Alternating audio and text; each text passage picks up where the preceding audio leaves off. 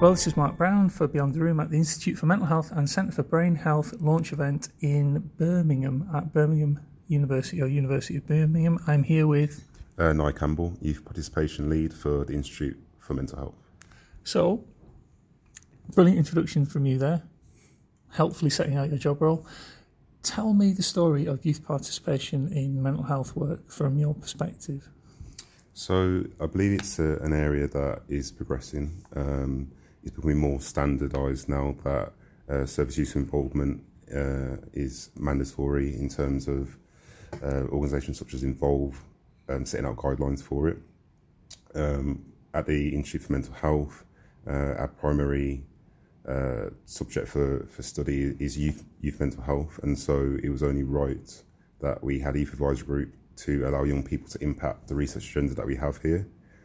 Uh, I started as the youth participation lead, which is a title that I still can't say with ease, um, in October uh, of last year. Uh, and when I began, we had a youth advisory group of six uh, YAG members, um, and then uh, we we kind of built things in a very organic manner. I'd like to say. Uh, we kind of knew what our atten- intentions were, and we kind of spoke to different people in the area to kind of foster their, their knowledge and, and build our own knowledge base on, on what we should do and how we, we go about doing it. And over time, we've made uh, some really good progress with that, and that's what the YAG members will be talking about today. Fantastic. So, what gets you and your young people who are involved in this, this research stuff, what gets you really excited about this?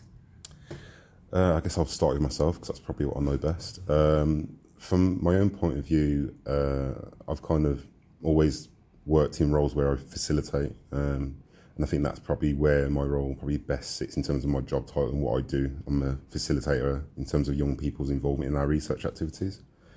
Um, I get a lot of uh, satisfaction from seeing uh, young people successfully uh, engage with academics on mental health related research. Um, a lot of my job is kind of looking at the the logistics around this happen, how this happens. So in terms of meeting times, um, the, communi- the communication methods that must be used to um, effectively communicate messages to young people and vice versa to, to researchers as well. Um, and you know, I know it's a very difficult time for young people because uh, we're living in a very, very uncertain times. Mm. Uh, and uh, I kind of look back at what I wish I could have done or what was in place for me uh, when I was young and, and, and wanting to provide those opportunities to young people. Um, from the young people's point of view, all our YAG members either have a, a genuine interest in youth mental health or lived experience themselves. Um, so for some, it will be uh, a matter of seeing or having witnessed uh, poor mental health in loved ones or friends uh, and wanting to address that um, without having actual first-hand experience themselves.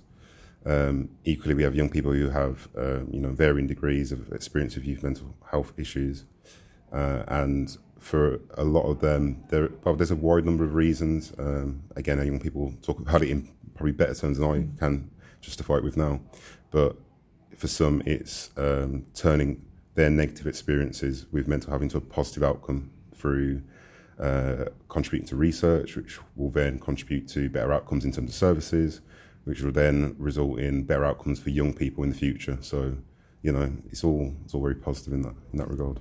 So, so you and your young people, you've got the opportunity now, speaking to the whole world outside on the internet. What would your top tips be for how not to engage with young people around research? Like, like what what what have you learned? What works? So, I think the the the best way to start is to not set your stall up to start without a stall, um, as it were, and to allow young people to co-produce how they will become involved. Um, obviously, this is easier said than done, and you must have some kind of uh, structure in place. You have to look at your resources and how you manage those. But um, ultimately, we're very liquid in our approach, so we kind of set things up as we thought was best, and then over time have very open dialogue with the young people, which I think is incredibly important. It's about how do you um, communicate in a way that is uh, open, transparent, uh, open to criticism, um, and then what do you do with that information once you've communicated? So, the most common, well, one of the most common uh, frustrations from young people is when they are asked to be involved in things, they're heard but they're not listened to. So it's kind of the you know we make these suggestions and then you know we don't hear what happened and then three months later we kind of like have to phone up and then speak to someone who then passes on to someone else and then we find out that that information was just put on a piece of paper and then effectively put in a drawer and never acted on, acted upon. Um, we don't take that approach of our research first and foremost.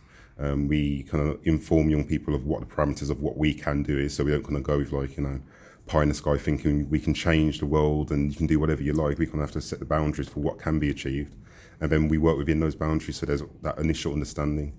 Uh, in terms of what we do in our approach with young, in terms of youth involvement, it's been very much the same thing. Uh, we kind of set out our stall in terms of how we wanted to operate, and then over time we've been responsive to the feedback received from young people. So always be open and honest and uh, responsive to whatever you get from the young people that you engage with. Final question: Is it fun to do it? Very, very fun. Uh, very, and I, that didn't sound very convincing, but it, it genuinely is. It's really It's fun. genuine. Yeah, yeah. No, it is. It is. It is genuinely. It's very interesting. It's very. Uh, it can be very challenging. I'm not going to lie because there's so many different, um, different factors to take into account. Um, within my role, I'm working with academics who have their own uh, parameters that they like to work in or have to work in. I have young people who have their own parameters that they like to work in, have to work in, and often there's a disconnect in terms of um, what each side perceives the other other to be doing or capable of. Uh, and so that's the most challenging bit, I suppose, like making the image clear from both sides. Um, so that's the challenging bit, but when it works, it's it's very uh, well, fun's not the right word for me. It's, it's satisfying, it's fulfilling, and uh, it's something that you want to continue doing. Fantastic. I'm looking forward to hearing your session in a bit. Um, thank you for that.